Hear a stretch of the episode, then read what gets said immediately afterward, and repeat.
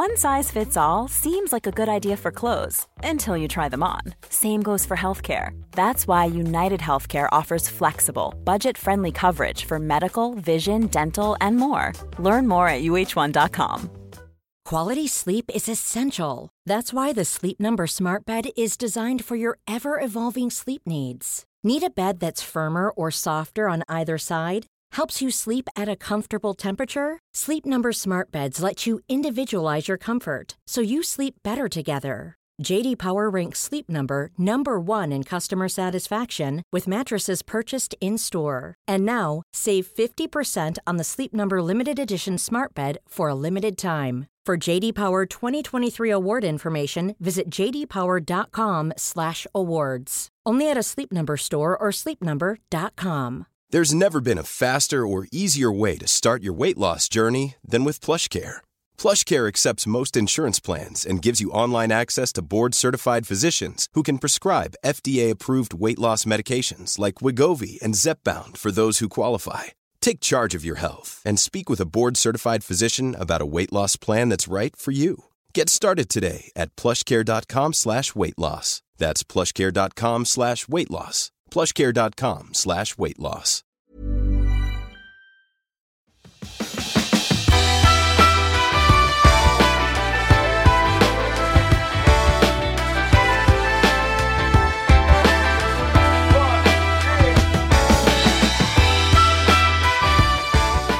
Välkommen till avsnitt 42 av Klimakteriepodden med mig, Åsa Melin. I det här avsnittet så får du möta 47-åriga Monika Björn, vältränad och hälsosam kropp som visade många tecken på att hon var i förklimakteriet. Och precis som många vittnar om så tog det tid och en första vallning innan hon förstod vad som var på gång.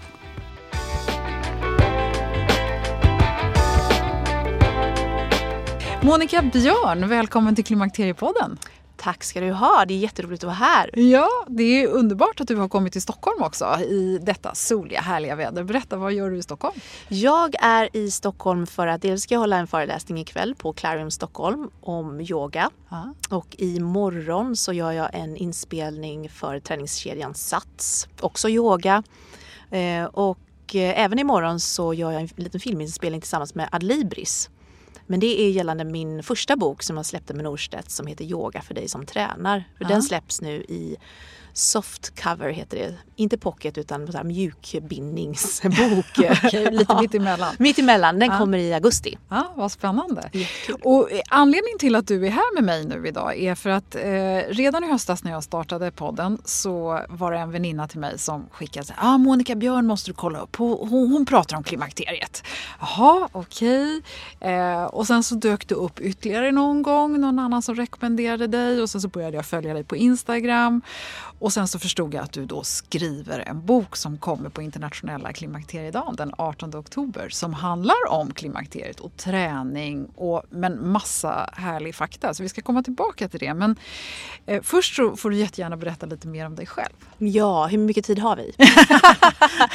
Ja, den korta versionen är att jag jobbar heltid med träning och hälsa sedan egentligen början av 90-talet. Så det innebär egentligen att jag både utbildar lärare, yogalärare till exempel. Jag har jobbat med både funktionell träning. Jag jobbade väldigt många år med träningsformen spinning och var en utav de tränarna som spred spinningen runt om i världen. Så att man kan säga att jag bodde i en resväska under nästan 15 års tid och reste världen runt med det träningskonceptet. Sen är jag också då en av upphovskvinnorna till lite olika träningskoncept. Så ett av koncepten som jag har tagit fram är Hot Mojo. Som bland annat finns här uppe i Stockholm på en hel del träningsanläggningar. Och även ett annat träningskoncept, Yoga for Athletes. Så de två koncepten har jag tagit fram med en vän och businesspartner som heter Johanna Andersson. Spännande. Ja. Och sen så blev det så att du hamnade i en situation där du plötsligt fick för dig att skriva en bok om klimakteriet. Berätta, hur gick det till? Ja, vad som hände egentligen var att för lite drygt ett år sedan, alltså våren 2017, förstod jag att jag var i förklimakteriet. Och det gjorde jag bara för att jag fick mina första vallningar. Inte förrän då så började jag lägga ihop ett och annat. Och när jag började läsa på och titta tillbaka så förstod jag att jag hade varit i förklimakteriet i några års tid. Och när jag började läsa på och söka information, då fanns det ju information, men den var ju otroligt utspridd. Och viss information kändes väldigt gammal och viss information kändes ny. Och jag var så frustrerad över att det inte verkade finnas ett ställe att söka sig till där det fanns samlad information. Och utifrån det att man då som kvinna själv kunde välja vilken behandlingsmetod man skulle kunna applicera på sig själv. Så att när jag googlade där på olika böcker som fanns och insåg då att nej, men ingen av de böckerna som kom upp var en bok som jag själv kände instinktivt att den här skulle jag få hjälp med. Och sen så låg det där och grodde lite grann, och eftersom jag redan hade en kontakt då på Norstedts så skickade jag iväg ett ganska kort mejl kring att jag har den här idén om att skriva en bok om träning och klimakteriet. Är det någonting som ni skulle vara intresserade utav, eller är ämnet för osexigt? Och det roliga är att jag använder verkligen den termen, är det för osexigt? Och då fick jag svar bara några timmar senare. Åh nej, vi är jätteintresserade, kan du ge oss lite mer tankar på hur du tänker? Och då hade ju jag en ganska så klar bild av vad jag ville göra med boken, och liksom basen till boken var kvar under arbetet, men sen är det också mycket som har förändrats ju mer jag har lärt mig och ju mer jag har läst på. Mm. Det som är basen till det här är ju då uppenbarligen när du själv fick din första vallning, men innan dess då, vad var det du upplevde som du sen förstod hade med förklimakteriet att göra? Ja, när jag började läsa på så förstod jag då att den här oregelbundna mensen som jag hade haft i några års tid berodde ju inte på min hormonspiral. Och det lustiga är ju att jag sökte ju även för detta. Så jag träffade 2 olika gynekologer för att min mens gick ju då i de här klassiska svängningarna från att vara borta i några månader, komma som regelbundet några månader, till att helt plötsligt blöda varje dag i över 6 månaders tid. Mm. Och ingen av de här 2 gynekologerna, som då ändå trots allt såg mitt personnummer, nämnde att jag kunde vara i förklimakteriet. Så det var ju ett väldigt, väldigt så här, en aha-upplevelse när man förstod att jaha, men det här är ju ett tydligt tecken då på förklimakteriet. Sen var det också mer, vad ska vi säga, subtila symptom, eller subtila, men jag fick urinvägsinfektion inom loppet av 10 månader, 2 gånger då inom loppet av 10 månader, och har aldrig haft urinvägsinfektion tidigare. Och det tråkiga var ju att det var ju samma sak där, att jag sökte ju hjälp för att vid båda tillfällena så gick det väldigt snabbt ifrån de här klassiska tecknen på trängningar när man börjar få urinvägsinfektion till att kissa blod. Alltså det gick bara på några timmar för mig. Mm. Så jag sökte ju akut båda gångerna, och jag hade en manlig läkare och en kvinnlig läkare då som skrev ut antibiotika till mig. Och samma sak där, de såg mitt personnummer, ingen reagerade och ingen nämnde att detta också skulle kunna vara ett tecken på förklimakteriet. Jag hade också ögonvaglar. Det var väldigt intressant. Aldrig haft förut i hela mitt liv, och inom loppet av, tror jag, 3 månader så hade jag en i månaden på samma öga.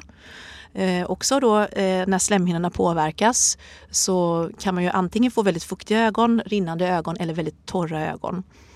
Och jag fick även en allergisk hudreaktion. Och jag har lite nickelallergi och lite pollenallergi, men jag fick en konstig reaktion på min arm med utslag som jag aldrig hade haft förut. Och det var också någonting jag läste mig till då, att det är inte helt ovanligt att vissa kvinnor får allergiska reaktioner och ibland hudutslag också under förklimakteriet. Så det är ju verkligen några av de, vad ska jag säga, mer fysiska symptomen. Men när jag började läsa på och lära mig mer, då förstod jag också varför jag hade känt mig så trött, hängig, omotiverad, lite smånedstämd, lite deppig. Och jag är till naturen en otroligt energisk person. Jag får mycket gjort, jag har många idéer, jag är väldigt sådär, gillar att ha många järn i elden. Och då när jag tittade tillbaks under de månaderna som hade försegått att jag började läsa på, då förstod jag varför jag plötsligt hade börjat skjuta saker och ting framför mig som jag inte vanligtvis brukade skjuta framför mig. Varför jag inte svarade på jätteroliga jobbförfrågningar som landade i inkorgen. Men jag drog mig ändå. Det tog kanske 3, 4, 5, 6, ibland en vecka vecka på mig innan jag svarade. Jag kunde inte förstå vad det berodde på. Och det var delvis då för att det gick under en så otroligt lång tid. Så hur lång tid, när du tittar tillbaka nu, när du tänker på den här första vallningen fram till den och när du tittar tillbaka, hur lång tid hade du de här olika symptomen? Just det, den oregelbundna mensen, den hade ju pågått då i över ett år. Mm. De andra fysiska symptomen var under det sista året fram tills dess att den första vallningen dök upp. Mm. Och de mer psykiska och mentala symptomen ungefär ett halvår skulle jag nog säga. Mm. Smygandes under ett halvårs tid ungefär. Och sömn, som alltid tidigare hade varit min superpower, det var ju verkligen någonting som skedde egentligen i samband med att de första vallningarna dök upp. Att jag förstod, aha, men det är därför jag har vaknat till några gånger per natt och haft lite svårt att somna om. Någonting som aldrig hade inträffat för mig tidigare. Så det var verkligen så här, som en liten detektiv fick man sitta där och googla och läsa på. Och jag lyssnade på webbseminarier. Det finns en hel hög med bra webbseminarier från olika universitet i USA om man är intresserad. När du väl hade börjat läsa på, vad gjorde du åt saken? Du är ju då på grund av ditt yrke och av naturen så är du vältränad. Och det säger man ju alltid, att det är på motion och träning är positivt. Du är definitivt inte överviktig. Jag kan inte tänka mig att du röker. Jag kan inte tänka mig... Det finns ju massor med olika saker som man säger att man ska, som gör att klimakteriebesvären generellt sett blir värre. Ja, precis. Du hade ju redan tickat i massa av de här. Ja, precis. Så att det var ju verkligen... Jag vet inte, jag tror att det är frustrerande för alla kvinnor definitivt, att när man bara upptäcker en dag så här, oj gud, är det dags nu? Men det var ju verkligen, som du säger, jag vet inte... Alltså reaktionen, när man läser, ja vad kan du göra? Precis som du säger, du kan göra alla de här sakerna. Och tänker så här, men alla de här sakerna gör ju jag redan. Mm.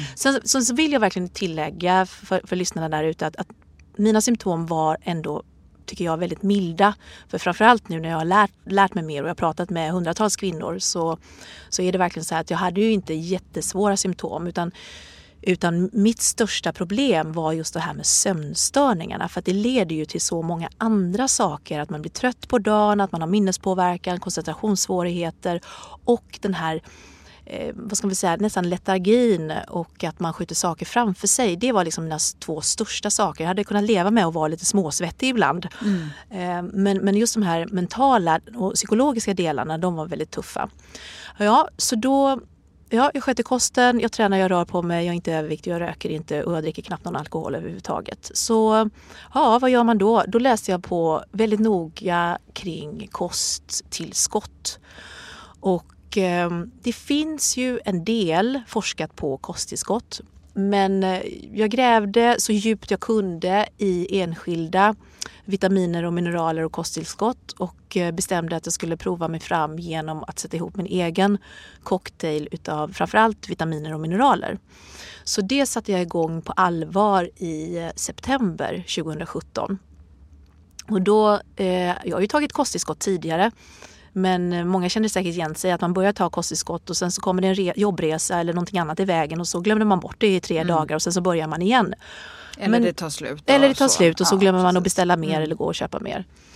Så då bestämde jag mig verkligen för att nej, men nu ska jag köra detta och jag ska verkligen se till nu att jag kommer ihåg att ta mina kosttillskott varje dag.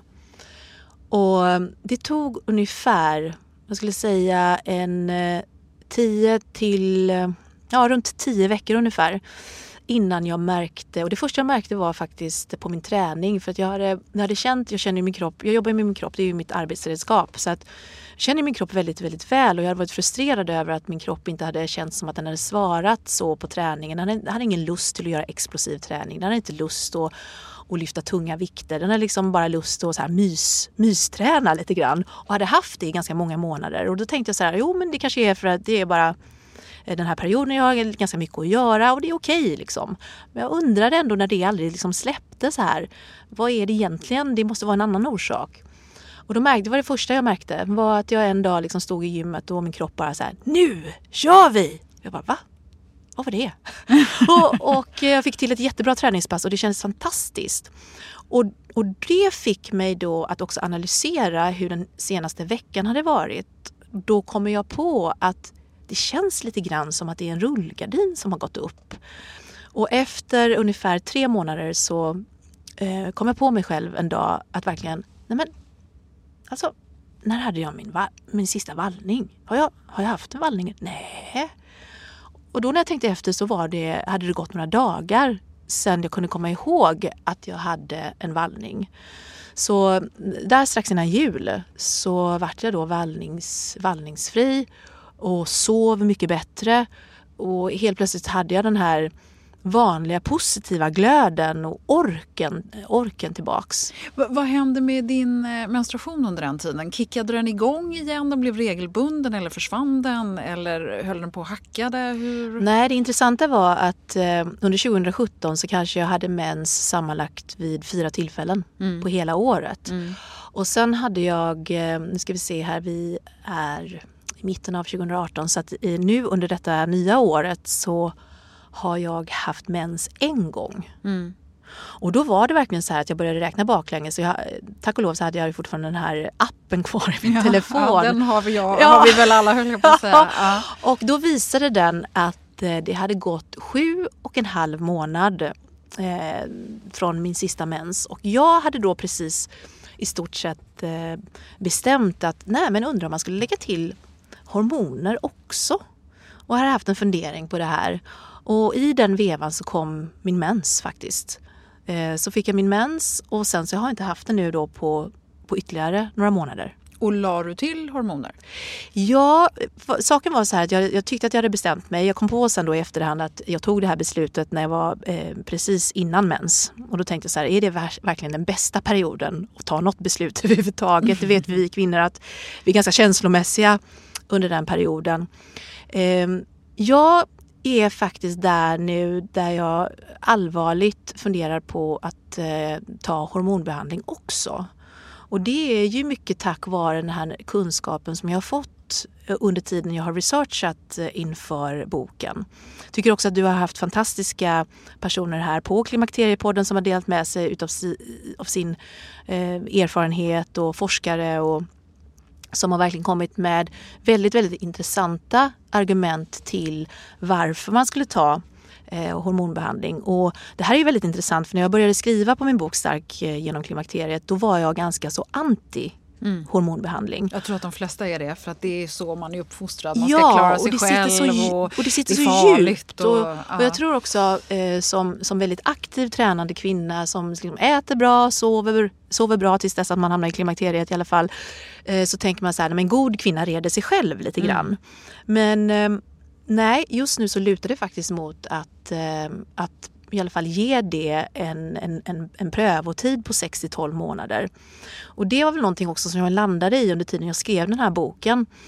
Det är ju att det finns en hel uppsjö med olika valmöjligheter för kvinnor att behandla sina symptom på och då bli symptomfria.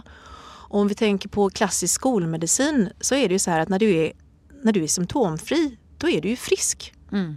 Men vad är det egentligen? Att vara frisk. Så det här är frågor som har uppstått under tiden jag skrivit boken. Och en fråga då som har dykt upp, och jag förstår att man inte har forskat på det här, för vem skulle få pengar och ett anslag till att forska på? Jo, men hur bra kan du må? Och vad är det att vara 100% tillfredsställd och 100% den potential som du har i dig att vara, det är ingen som kommer få pengar för det utan det är verkligen så här, du får pengar för att lösa det här problemet. Den är ju väldigt svårforskad. Ja, och den är otroligt svårforskad såklart, jag förstår det, men i det så har jag landat i, men kanske är så här eftersom jag sköter alla de andra områdena, kan det vara så att med hormoner så blir det ännu bättre. Det kan ju också bli så att det blir sämre. Man kan ju få absolut biverkningar utav att ta hormoner. Men det vet man ju inte förrän man provat, eller hur?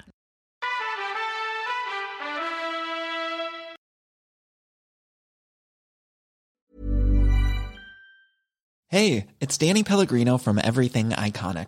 Ready to upgrade your style game without blowing your budget? Check out Quince. They've got all the good stuff, shirts and polos, activewear, and fine leather goods, all at 50 to 80% less than other high-end brands. And the best part? They're all about safe, ethical, and responsible manufacturing. Get that luxury vibe without the luxury price tag. Hit up quince.com/upgrade for free shipping and 365-day returns on your next order. That's quince.com/upgrade. Quality sleep is essential. That's why the Sleep Number Smart Bed is designed for your ever-evolving sleep needs. Need a bed that's firmer or softer on either side? Helps you sleep at a comfortable temperature? Sleep Number Smart Beds let you individualize your comfort, so you sleep better together.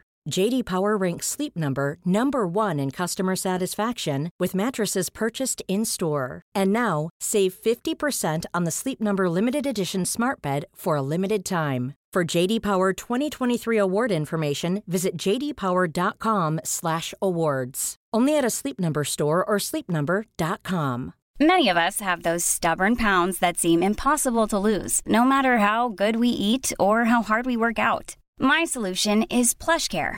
PlushCare is a leading telehealth provider with doctors who are there for you day and night to partner with you in your weight loss journey. They can prescribe FDA-approved weight loss medications like Wegovy and ZepBound for those who qualify. Plus, they accept most insurance plans. To get started, visit plushcare.com/weightloss. That's plushcare.com/weightloss. Det är härligt att klimakteriets tabu äntligen är på väg bort.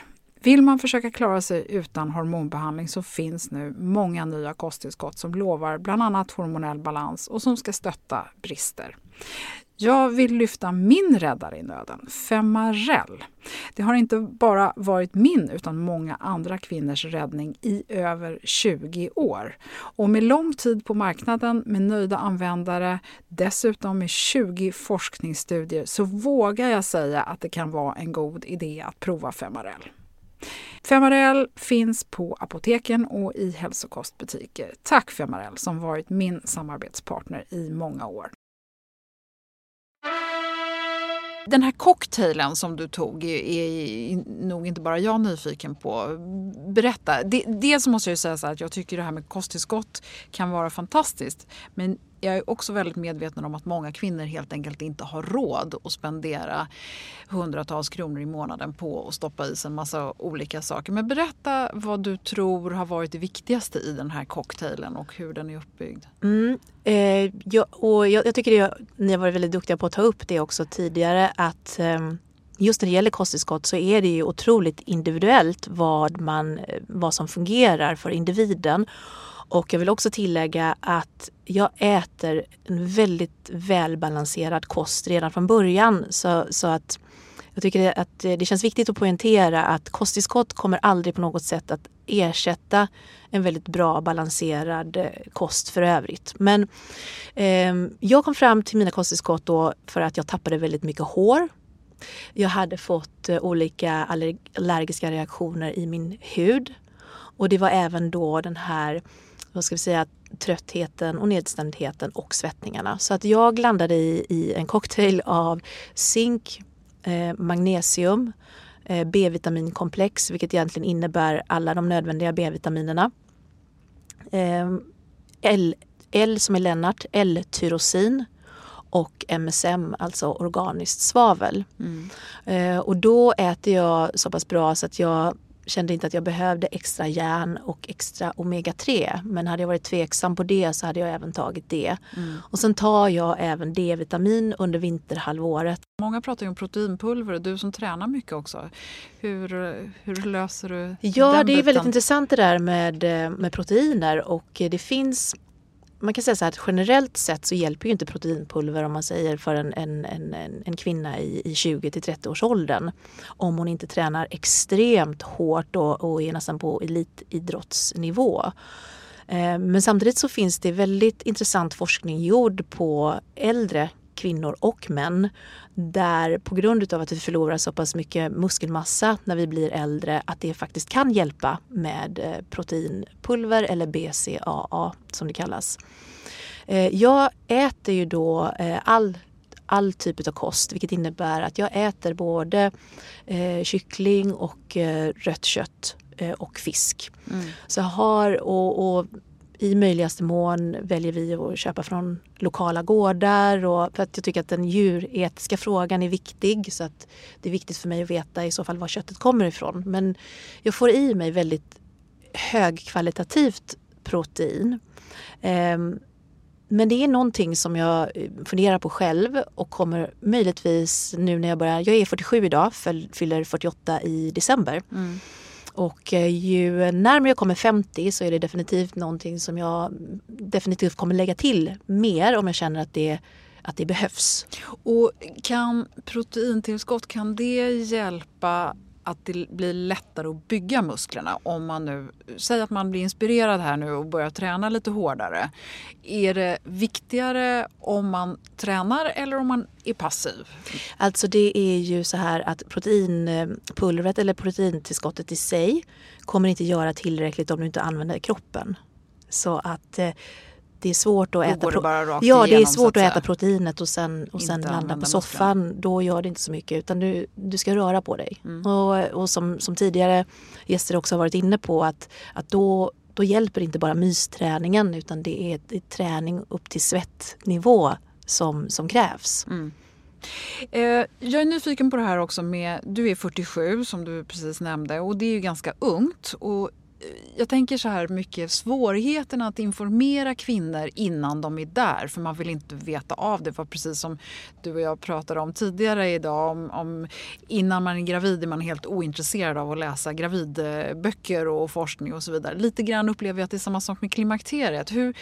För den information som du och även podden förmedlar är ju sånt som man vill egentligen att kvinnor ska veta om, för att slippa de här ångeståren eller året eller vad det nu är för någonting som liksom är det här som du precis nu har vittnat om.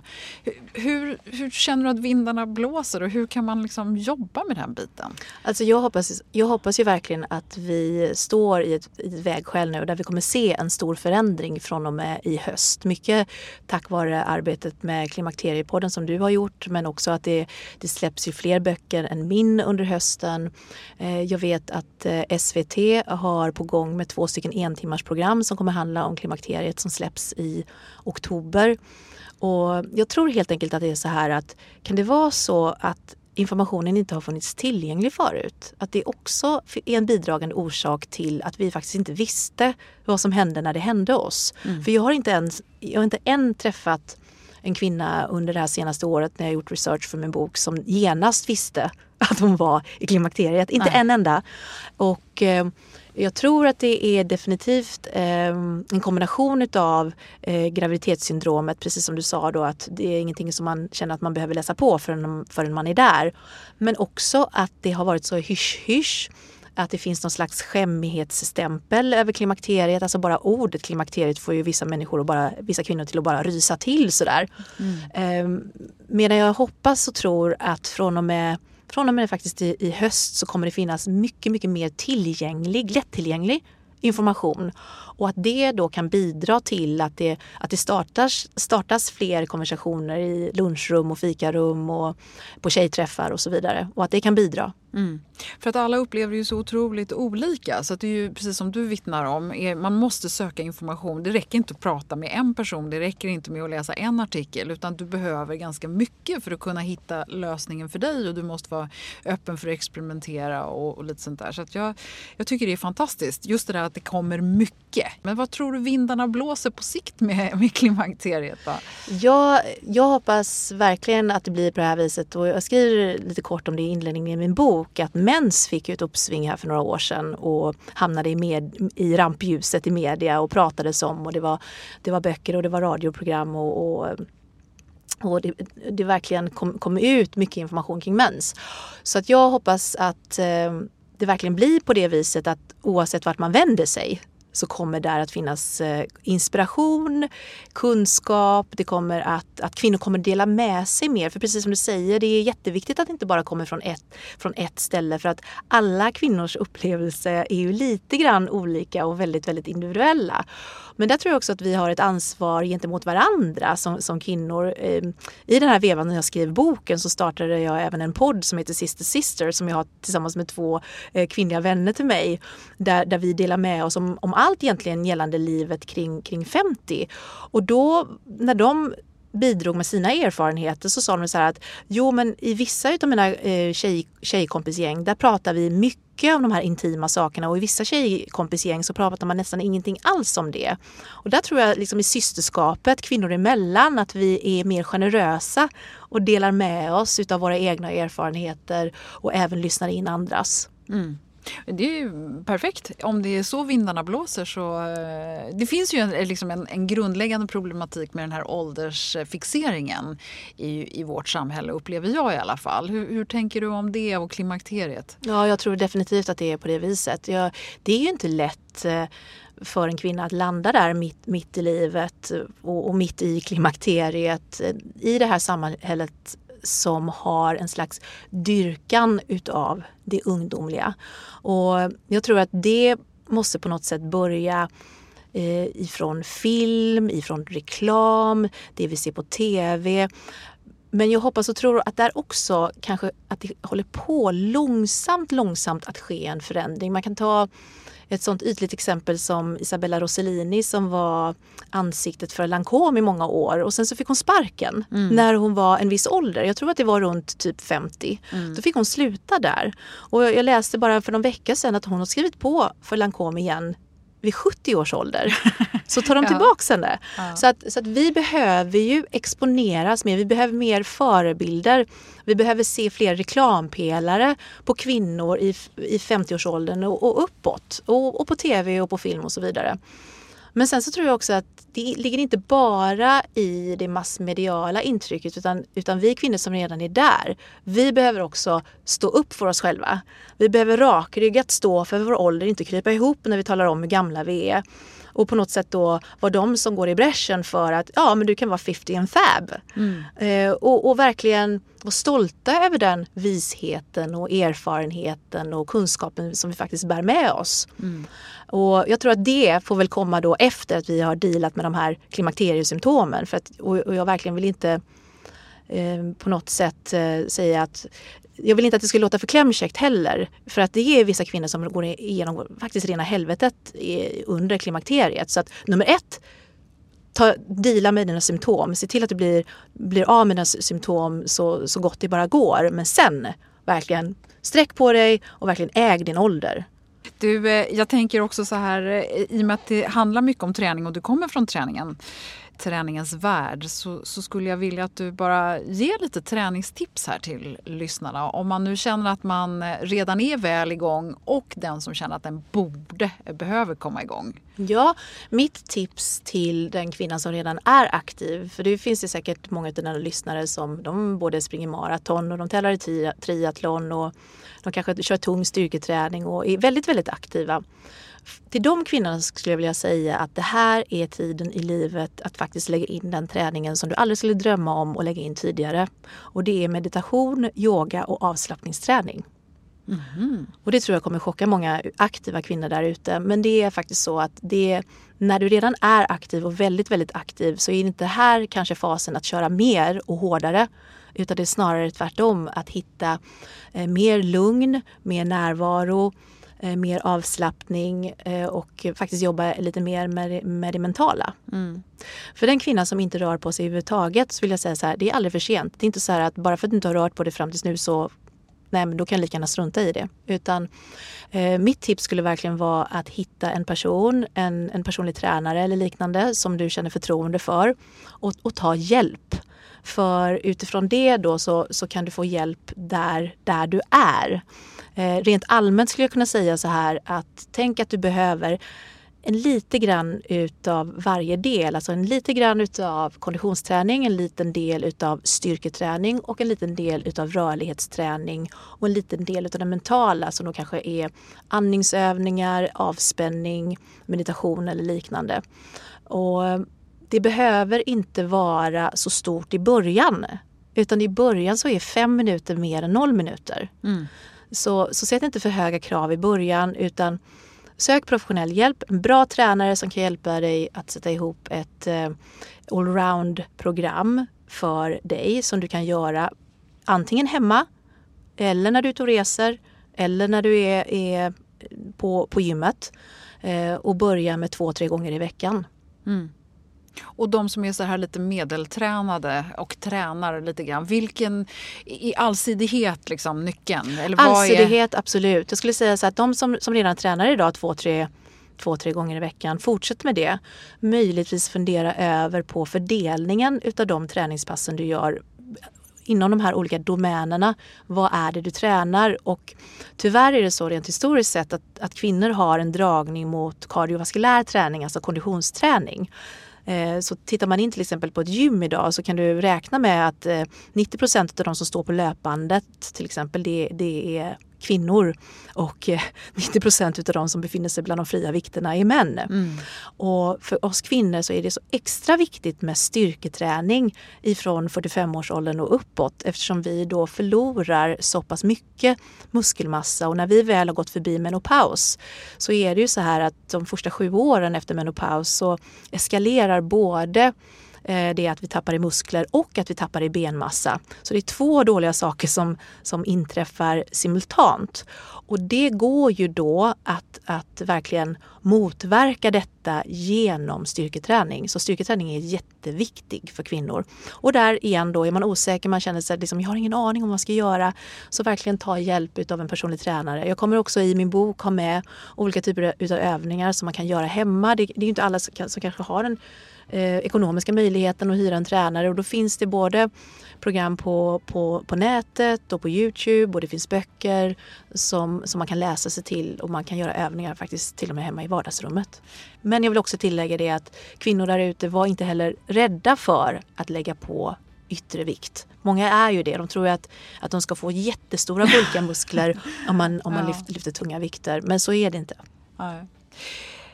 Jättebra Monika, jag tycker du har gett oss en bra bakgrund, en väldigt personlig berättelse och samtidigt väldigt matnyttiga tips.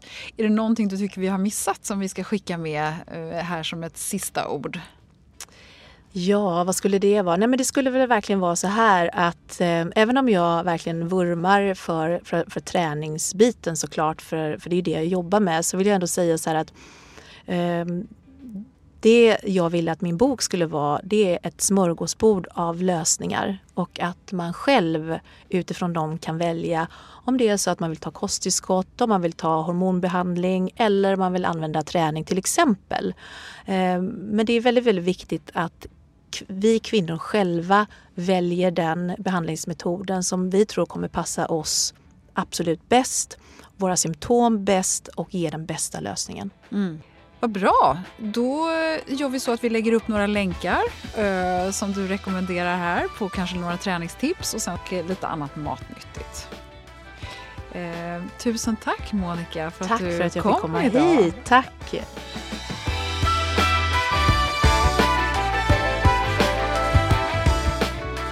Så bra att få höra den här personliga berättelsen. Så mycket igenkänning, i alla fall för mig. Den 18 oktober, alltså på internationella klimakteriedagen, så kommer Monikas bok Stark genom klimakteriet. Så det är någonting att se fram emot. På Klimakteriepoddens hemsida och Facebook-sida så hittar du flera intressanta länkar kopplade till avsnittet.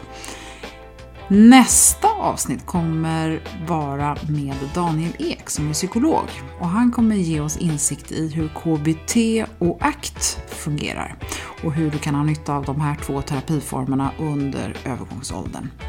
Dessutom så blir det nyttig information om hur man hanterar stress och hur man varvar ner. Och för dig som står i begrepp om att ta lite semester så vara ledig nu så kan det vara en nyttig utmaning.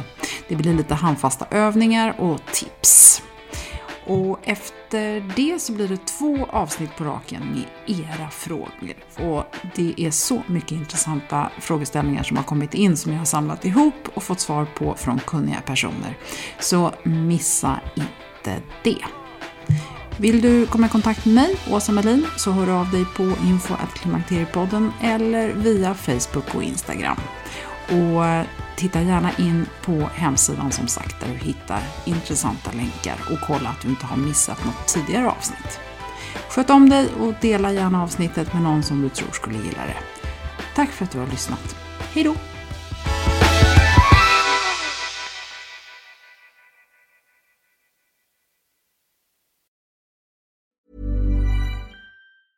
Hey, it's Danny Pellegrino from Everything Iconic.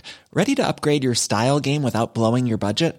Check out Quince. They've got all the good stuff, shirts and polos, activewear and fine leather goods, all at 50 to 80% less than other high-end brands. And the best part?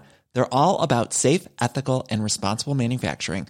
Get that luxury vibe without the luxury price tag. Hit up quince.com/upgrade for free shipping and 365-day returns on your next order. That's quince.com/upgrade.